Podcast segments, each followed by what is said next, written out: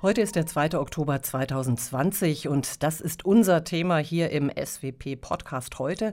Vor zwei Wochen wurde ein Abkommen zwischen zwei ehemaligen Todfeinden im Nahen Osten unterzeichnet. Genau ein Vertrag des Friedens, der diplomatischen Beziehungen und der vollständigen Normalisierung zwischen den Vereinigten Arabischen Emiraten und dem Staat Israel.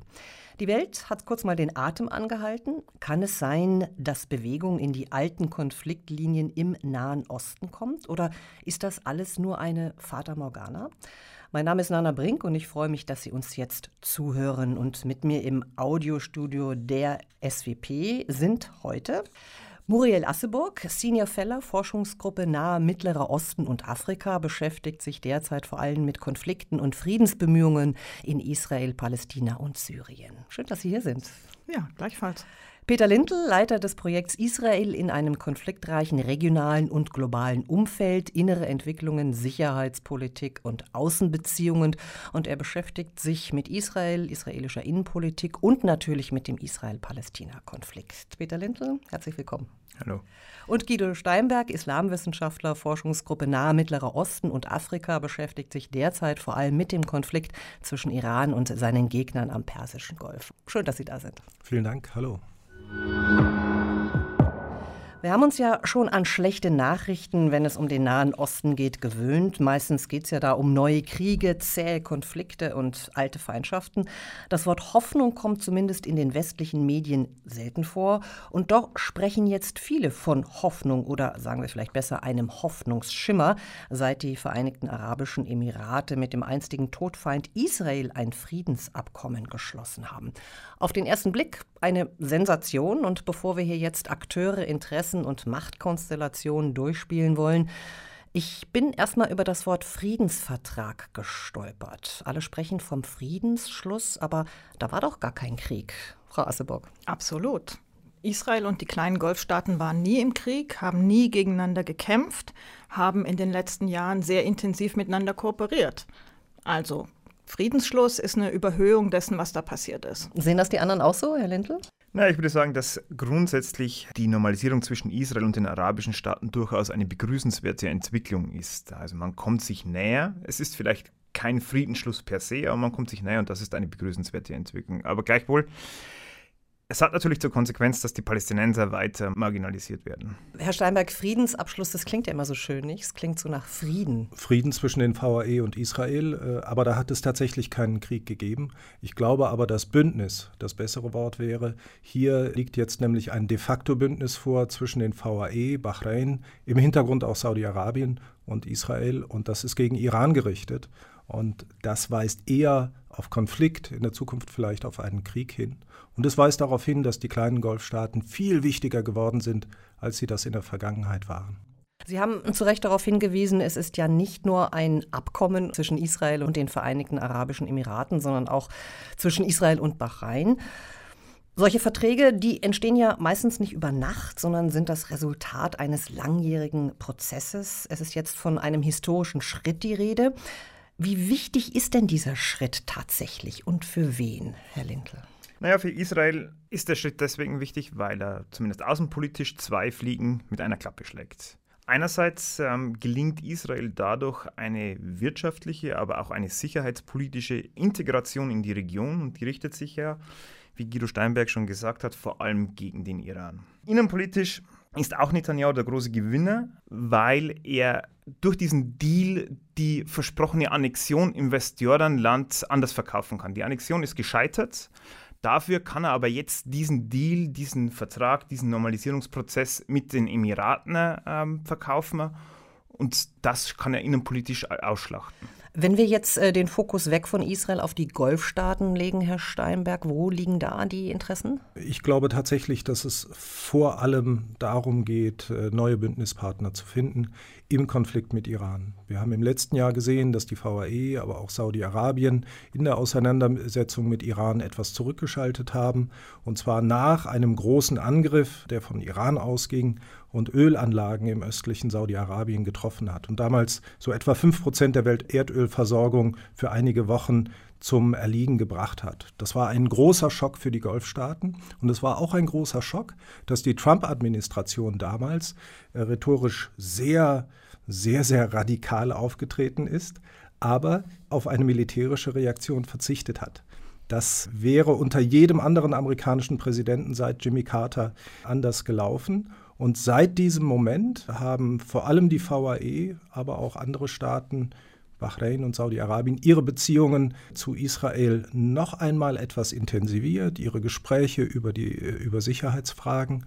Und das ist nun das Ergebnis. Also einmal iranische Bedrohung und zweitens amerikanischer Rückzug aus der Regionalpolitik und die mangelnde Bereitschaft, Verbündete zu schützen. Frau Asseburg, ist dann sozusagen die gemeinsame Front gegen Iran der starke Treiber?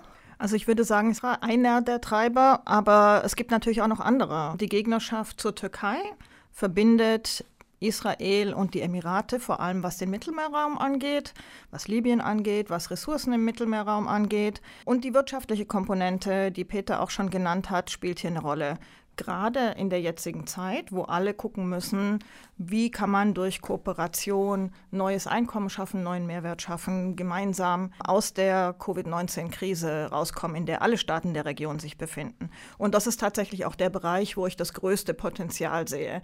Ich würde gerne nochmal zurückgehen zu dieser Frage Friedensabkommen oder nicht. Ich finde, es ist wichtig zu sagen, dass Trump das zwar verkaufen will als der Kreis des Friedens weitet sich hier aus. Er hat gesprochen von der Morgenröte des neuen Nahen Ostens. Das ist nicht das, was wir sehen. Wir sehen ein Abkommen, wo realpolitische und wirtschaftliche Interessen untermauert werden. Und es geht hier überhaupt nicht um Frieden.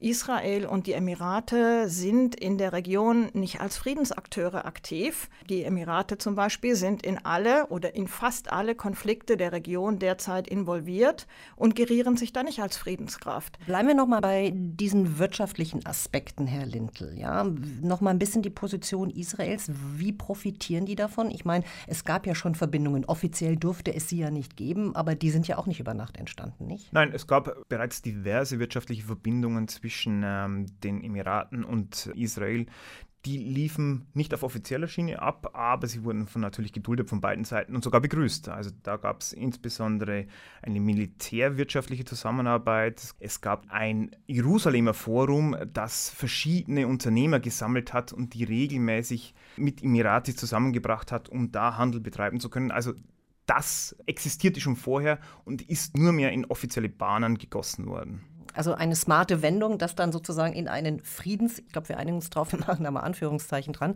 was die Rüstungsdeals angeht, da würde ich gerne nochmal, Frau Asseburg, darauf zurückkommen.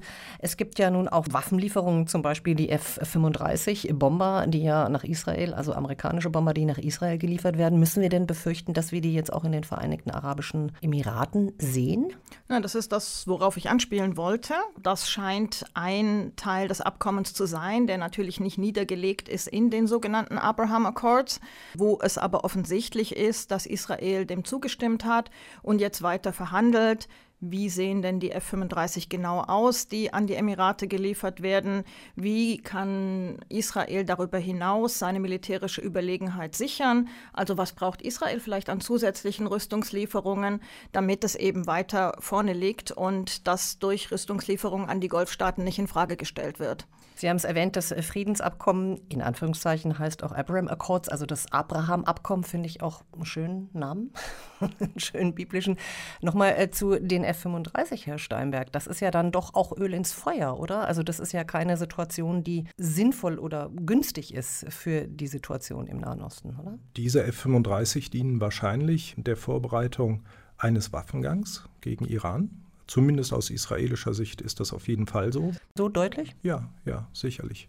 Die F-35 ist das modernste Kampfflugzeug weltweit, das auf dem Markt ist. Und die Emirate haben schon vor Jahren begonnen, in Washington vorzusprechen, um gerade dieses Flugzeug zu bekommen. Und sie werden das ganz sicherlich bekommen. Und sie bekommen es natürlich, um sich äh, auf einen möglichen Waffengang in Iran vorzubereiten. Es werden auch noch andere Flugzeuge geliefert werden, ich lege mich da fest, bei denen es vor allem darum geht, Radaranlagen auszuschalten, also die gegnerische Luftabwehr. Und das ist alles für den Fall, dass die Iraner ihr militärisches Atomprogramm wieder aufnehmen. Davon gehen Israel und die VAE aus. Und das ist durchaus eine Vorbereitung auf diesen Fall. Wenn die Iraner darauf verzichten, dann wird auch dieser Waffengang ausbleiben. Aber diese F-35 dienen vor allem diesem einen Zweck. Es ist kein anderer Gegner in der Region zu sehen, gegen den die gerichtet werden können. Also wäre das auch im Interesse Israels? Also normalerweise hat ja Israel gesagt, die USA sollten überhaupt keine modernste Waffentechnologie an irgendjemand anderen in dieser Region liefern. Das wäre ja dann eine Rolle rückwärts oder habe ich das noch falsch verstanden? Naja, da gibt es eine gewisse Ambivalenz in Israel. Natürlich hat Israel großes Interesse, die Allianz gegen den Iran weiter zu stärken. Da gibt es überhaupt keinen Zweifel. Aber gleichzeitig büßt Israel damit ein Stück weit das sogenannte Qualitative Military Edge ein, also diesen Vorsprung, den sie vor anderen Staaten haben, diesen militärischen. Deswegen gibt es auch schon Widerrede innerhalb der israelischen Politik gegen die Tatsache, dass äh, die Emirate diese Flugzeuge bekommen sollten. Kommen wir zu einem anderen ganz wichtigen Punkt, der auch in diesem Abkommen natürlich berührt wird, nämlich die Zwei-Staaten-Lösung. Viele sagen ja, viele Kommentatoren, das ist das Ende der Zwei-Staaten-Lösung. Für das Schicksal der Palästinenser interessiert sich keiner mehr. Es gab ja ganz wütende Reaktionen auch von Seiten der Palästinenser, der palästinensischen Führung. Ist diese Normalisierung der Beziehungen tatsächlich, naja, ich würde sagen, der letzte Sargnagel für die Zwei-Staaten-Lösung, Frau Osseborg? Ich möchte mich nicht festlegen, ob das der letzte oder der vorletzte Sargnagel Sargnagel ist. Oder einer von vielen. Aber auf jeden Fall verstärkt es den Trend weg von zwei Staaten. Und ich denke, zwei Faktoren sind da ganz besonders wichtig. Das eine ist, dass das Abkommen selbst sich beruft auf den sogenannten Jahrhundertdeal, den die Trump-Administration im Frühjahr diesen Jahres vorgelegt hat. Und in diesem sogenannten Jahrhundertdeal wird zwar von einer Zwei-Staaten-Regelung gesprochen, de facto ist da aber kein souveräner palästinensischer Staat vorgesehen. De facto behält Israel die Kontrolle über das Gesamtgebiet. De facto wird Annexion von rund 30 Prozent der Westbank zugelassen. Und die palästinensischen Flüchtlinge bleiben sowieso außen vor. Das zweite Element ist, dass das, was die Arabische Liga unter Führung der Saudis 2002 vorgelegt hat, die sogenannte Arabische Friedensinitiative, jetzt auch formal außer Kraft gesetzt wurde. Damals haben die Araber sehr deutlich gemacht, wir sind bereit zu einer Anerkennung Israels, zu Kooperation mit Israel, zu Normalisierung der Beziehung unter einer Bedingung. Und die Bedingung ist, dass Israel die Besatzung beendet, dass Israel einen palästinensischen Staat anerkennt und eine Regelung des Flüchtlingsproblems zustimmt auf Basis der UN-Resolutionen. Und das gilt jetzt nicht mehr. Jetzt hat man normalisiert und damit auch die Situation, wie sie jetzt ist, die Situation der Besatzung und der fortschreitenden Annexion normalisiert und damit ein Druckmittel letztlich weggenommen. Formal auf jeden Fall, denn de facto, also in der Realität haben wir ja schon darüber gesprochen, dass man ohnehin schon auf diesem Weg war, zu kooperieren mit Israel wenn auch verdeckt bislang. Ist es nicht vielleicht auch so, dass die Palästinenser nicht schon immer, sag ich mal, lästig gewesen sind? Also wer hat sich denn je für sie wirklich eingesetzt? Also es ist tatsächlich so, dass wir von vielen arabischen Führern in der Vergangenheit immer nur Lippenbekenntnisse gehört haben. Niemand glaubt einem Bashar al-Assad oder in der Vergangenheit Hafiz al-Assad, dass er sich wirklich für die Interessen der Palästinenser interessiert hat. Das hat man immer dann gesehen, wenn diese Palästinenser in Syrien selbst oder im Libanon zu einem Problem wurden.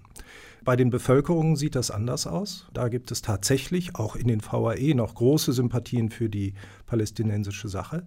Und es gibt tatsächlich einen Politiker in der Region, dessen Bekenntnisse zur Initiative von 2002 man immer noch ernst nehmen muss. Und das ist König Salman von Saudi-Arabien. Er hat die jüngst in seiner Rede vor der UN-Vollversammlung noch einmal wiederholt, virtuell. Und da muss man sagen, das ist tatsächlich ein großes Hindernis. Wir sehen in der saudischen Politik da wohl eine Divergenz. Einmal den König, der an den Rechten der Palästinenser festhält, wie er das nennt, und seinem Sohn, Kronprinz Mohammed bin Salman, der wohl dahinter steht, dass Bahrain dieses Abkommen nun mit unterzeichnet hat und Saudi-Arabien damit signalisiert, im Prinzip wäre das Königreich auch an einem solchen Vertrag interessiert, wenn da nur nicht der alte König noch wäre. Aber ich möchte da rangehen, ähm, weil Ich stimme alle dem zu, was du gesagt hast, Guido, außer dass ich schon einen enormen Wandel sehe in den letzten 50, 60 Jahren. Ne?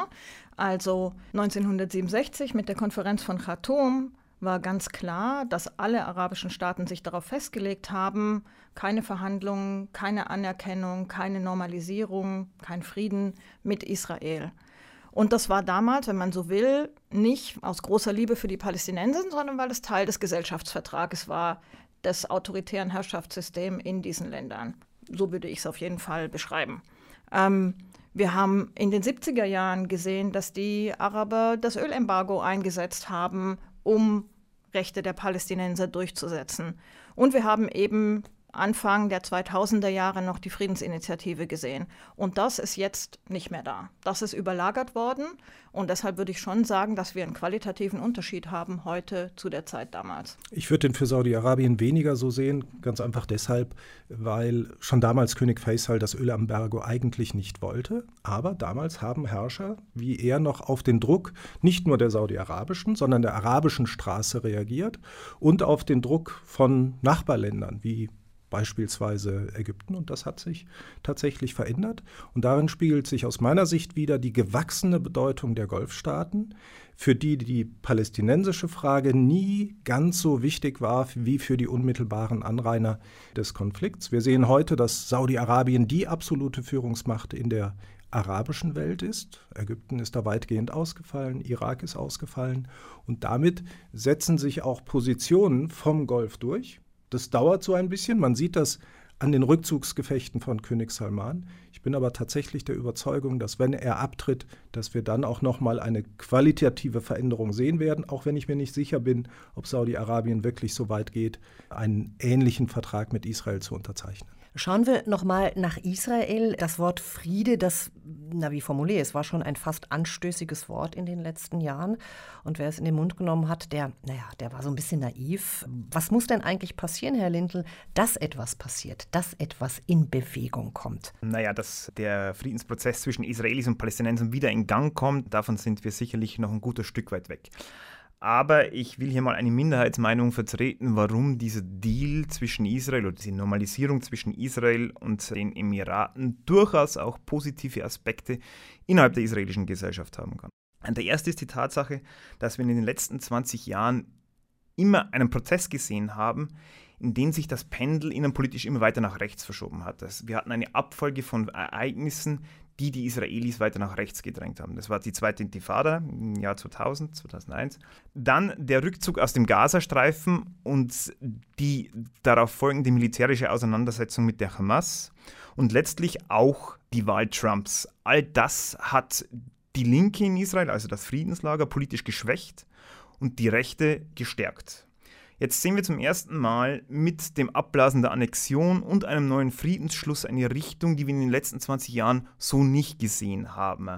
Und dadurch, wie Sie ja schon am Anfang gesagt haben, dadurch wird auch das Wort Frieden zum ersten Mal wieder ein bisschen positiver besetzt. In den letzten Jahren, Frieden waren die Naiven, das waren die Linken, die wurden verlacht. Und das hat die Potenz, zumindest was zu ändern. Aber es gibt auch noch andere Punkte, die ich da gerne erwähnen würde. Nämlich zum einen, und das kann man schon jetzt in Umfragen in Israel sehen, war vor allem in der Nachfolge des sogenannten arabischen Frühlings und den äh, Bürgerkriegen, die dann in der arabischen Welt gesehen wurden, in dieser Nachfolge wurde aus einer israelischen Perspektive die arabische Welt vor allem als militärische, als, als kriegerische Welt gesehen. Ein Journalist hat formuliert, wenn die Araber nicht unter sich selber Frieden halten können, wie können sie dann mit den Juden Frieden schließen? Und das sehen wir jetzt in den letzten Wochen. Es gibt eine positivere Konnotation der arabischen Welt durch diesen Friedensschluss.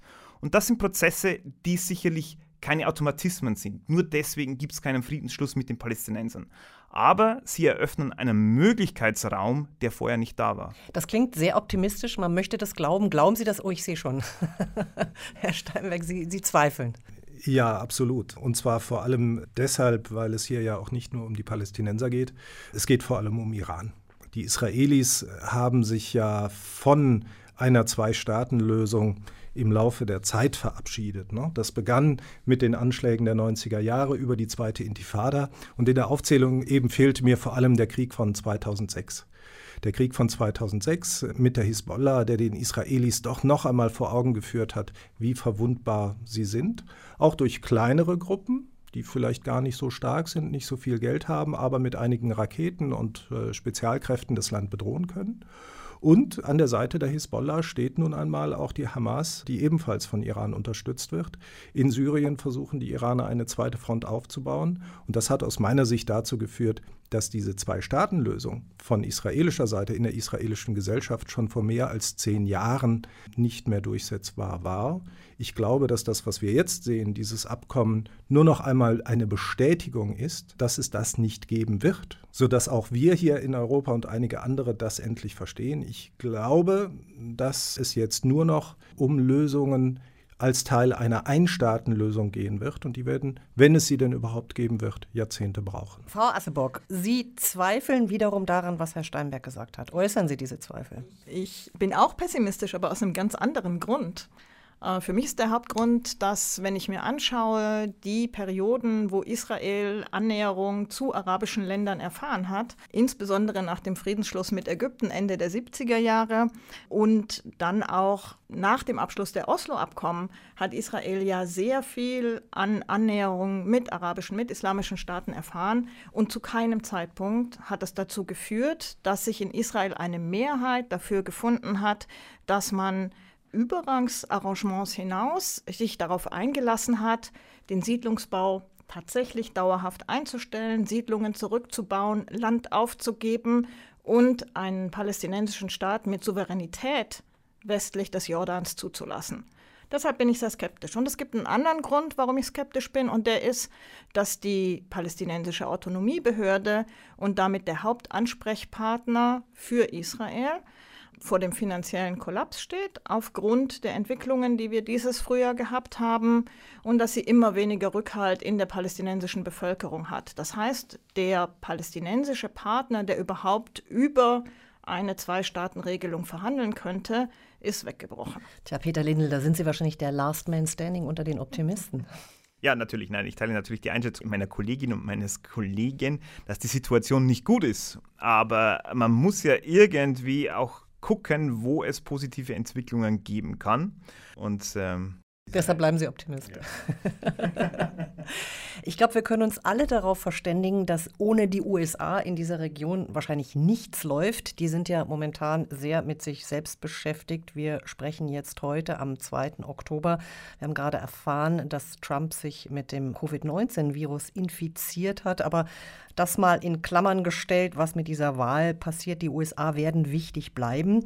Wie würden sich denn, wenn wir davon ausgehen, es gibt einen anderen Präsidenten, vielleicht Joe Biden, würde sich da etwas ändern zugunsten der Palästinenser? Frau Asseburg? Ich glaube, es würde sich in der Tat was ändern. Aber das wäre wahrscheinlich nicht genug, um eine Kehrtwende einzuleiten. Also Joe Biden hat sehr deutlich gemacht, dass er zurück will zu dem traditionellen Ansatz der Demokraten gegenüber den Palästinensern.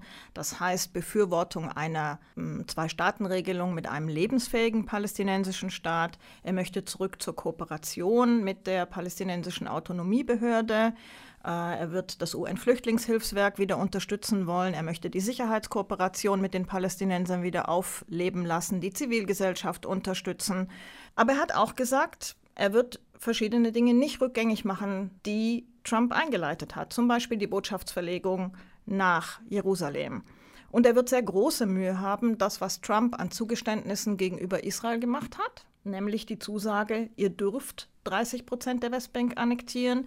Wir erkennen an, dass die Golanhöhen israelische Souveränität unterliegen. Das wird er sehr große Mühe haben, das zurückzudrehen und da andere Parameter zu verankern. Für mich ist die Hauptfrage, wird Joe Biden überhaupt das politische Kapital einsetzen wollen, um sich in diesem Konflikt maßgeblich zu engagieren? Ich denke, dass der Konflikt für ihn, wie für ganz viele Politiker auf der Welt, auf der Prioritätenliste eben noch weiter nach unten rücken wird. Weil man sich wahrscheinlich eigentlich nur die Finger verbrennen kann. Äh, die Demokraten aber sind doch eigentlich klassisch israelfreundlich, nicht? Nun, in den USA gibt es auch eine stärkere Polarisierung unterdessen. Also insbesondere innerhalb der Demokraten gibt es erstmalig seit einigen Jahren auch ein sehr israelkritisches Lager. Aber an sich sind die Demokraten natürlich auch israelfreundlich. Aber überhaupt hat sich in den letzten Jahren einfach herauskristallisiert, dass ähm, Israel kein Thema mehr ist, das von beiden Parteien gleichermaßen bespielt wird, sondern die Republikaner unter Trump bemühen sich immer stärker als die größte israelfreundliche Partei in den USA ähm, zu wirken. Und von daher ist der Standpunkt der Demokraten meines Erachtens der eines prä Trump-Zeitalters, aber, äh, wie die Kollegin Muriel schon gesagt hat, die Entwicklungen lassen sich halt nicht mehr ganz zurückdrehen. Werfen wir den Blick dann von den USA zu einem, ja fast hätte ich gesagt, einem anderen Player, den es vielleicht geben könnte. Aber das sind ja Wunschträume. Ich spreche von Europa, von der Europäischen Union. Guido äh, Steinberg, Sie lächeln schon sehr fein. Die spielen keine Rolle. Ja, das kann man so sagen. Vor allem ist bedenklich, dass sie immer weniger eine Rolle spielen. Das ist doch eine ganz, ganz wichtige Entwicklung, weil sie andererseits aus Eigeninteresse in der Region eine wichtigere Rolle spielen müssten. Wir sehen ja, dass die USA sich langsam zurückziehen. Das war unter Obama der Fall. Der wollte schon aus den Kriegen in Afghanistan und im Irak raus. Das war bei Trump so und das wird bei Biden im Prinzip nicht anders sein. Und die Europäer haben in der Vergangenheit sehr, sehr viel stärker eingewirkt. Und ich denke beim Thema VAE immer sehr gerne an den alten Kanzler Gerhard Schröder. Der hat nämlich vor langer Zeit einmal, vor 15 Jahren, eine strategische Partnerschaft mit den VAE verabredet, die danach allerdings unter seiner Nachfolgerin leider eingeschlafen ist. Da gab es durchaus eine Chance für die Deutschen, in der Region an ganz, ganz anderer Stelle einzuwirken, nämlich im Einvernehmen mit einem Staat, der auf einem ähnlichen Niveau war wie wir. Aber die VAE sind seit damals sehr, sehr viel wichtiger geworden. Und jetzt sieht man, die schließen einen Frieden mit Israel ohne dass sie mit uns überhaupt das Gespräch suchen, ohne dass wir da irgendeinen Einfluss haben. Es ist eher so, dass die israelische Regierung, aber auch die Führung der VAE uns belächeln wegen unserer Position Zwei-Staaten-Lösung. Sie mögen uns nicht so sehr, weil wir so friedlich gegenüber dem Iran sind. Also in gewisser Weise sind wir da vollkommen heraus aus einem Thema, das für Europa, man denke nur an die Flüchtlinge, ungeheuer wichtig ist. Kann man das so zugespitzt sagen? Naja, ich würde sagen, dass die EU noch nie Hauptvermittlerin war zwischen Israel und den Palästinensern. Es war immer klar, dass die Amerikaner da die erste Geige spielen und die Europäer, wenn überhaupt, auf der Rückbank irgendwo sitzen. Und das hat ja auch gute Gründe dafür dafür. Und der Hauptgrund ist, dass Israel eben nur den USA zutraut, in Verhandlungen ihre Interessen angemessen zu vertreten und die Sicherheitsgarantien abzugeben, die notwendig wären, um so einen Frieden abzusichern. Der andere Grund ist, und hier bin ich näher bei dem, was du sagst, Guido, dass in der Tat die Europäer sich immer weiter voneinander entfernen, immer stärker gespalten sind, wenn es um die Frage geht, wie gehen wir mit Konflikten in der Region um. Und das betrifft auch den Israel-Palästina-Konflikt. Und äh, das führt natürlich dazu, dass wir als EU kaum handlungsfähig sind. Jetzt war viel von Frieden, äh, von Hoffnung, von Konfliktlinien, vielleicht äh, von neuen Möglichkeiten, die da am Horizont auftauchen. Ist da wirklich ein Hoffnungsschimmer? Die Frage an Sie drei. Und wenn ja, feiern wir diesen Hoffnungsschimmer nicht genug? Äh, naja, ich bin ja jetzt hier der Optimist, aber ich bin mir nicht ganz sicher, ob mir wirklich zum Feiern zumute ist. Das ist wie gesagt, es ist begrüßenswert, dass Israel sich stärker in die Region integriert, aber gleichwohl werfen natürlich die Konflikte, die existieren, ihre Schatten schon auch über diese Abraham Accords. Ich versuche mal einen Hoffnungsschimmer zu sehen und da baue ich auf dem auf, was Guido Steinberg vorher gesagt hat. Er sagte ja, dass die Golfstaaten immer stärker die Politik in der Region bestimmen, immer dominanter werden. Wenn das so ist, dann könnte es ja auch so sein, dass das, was die Emirate gerade machen, nämlich ihre große Toleranzpolitik, ja, dieses Abrahams Accords äh, geht ja auch zurück auf das Abraham Center, was sie bauen. Also die Idee, dass man über die religiöse Toleranz und die Toleranz gegenüber Minderheiten die Stimmung verändern kann. Das könnte man vielleicht als Hoffnungsschimmer sehen. Muss ich aber hinzufügen, ist sehr schwierig für mich, das ernst zu nehmen bei Regimen, die so repressiv mit ihrer eigenen Bevölkerung umgehen. Das Abkommen zwischen Israel, den VAE und Bahrain ist zunächst einmal ja positiv. Das bringt viele Erleichterungen für die Israelis. Die können jetzt in Dubai an den Strand gehen.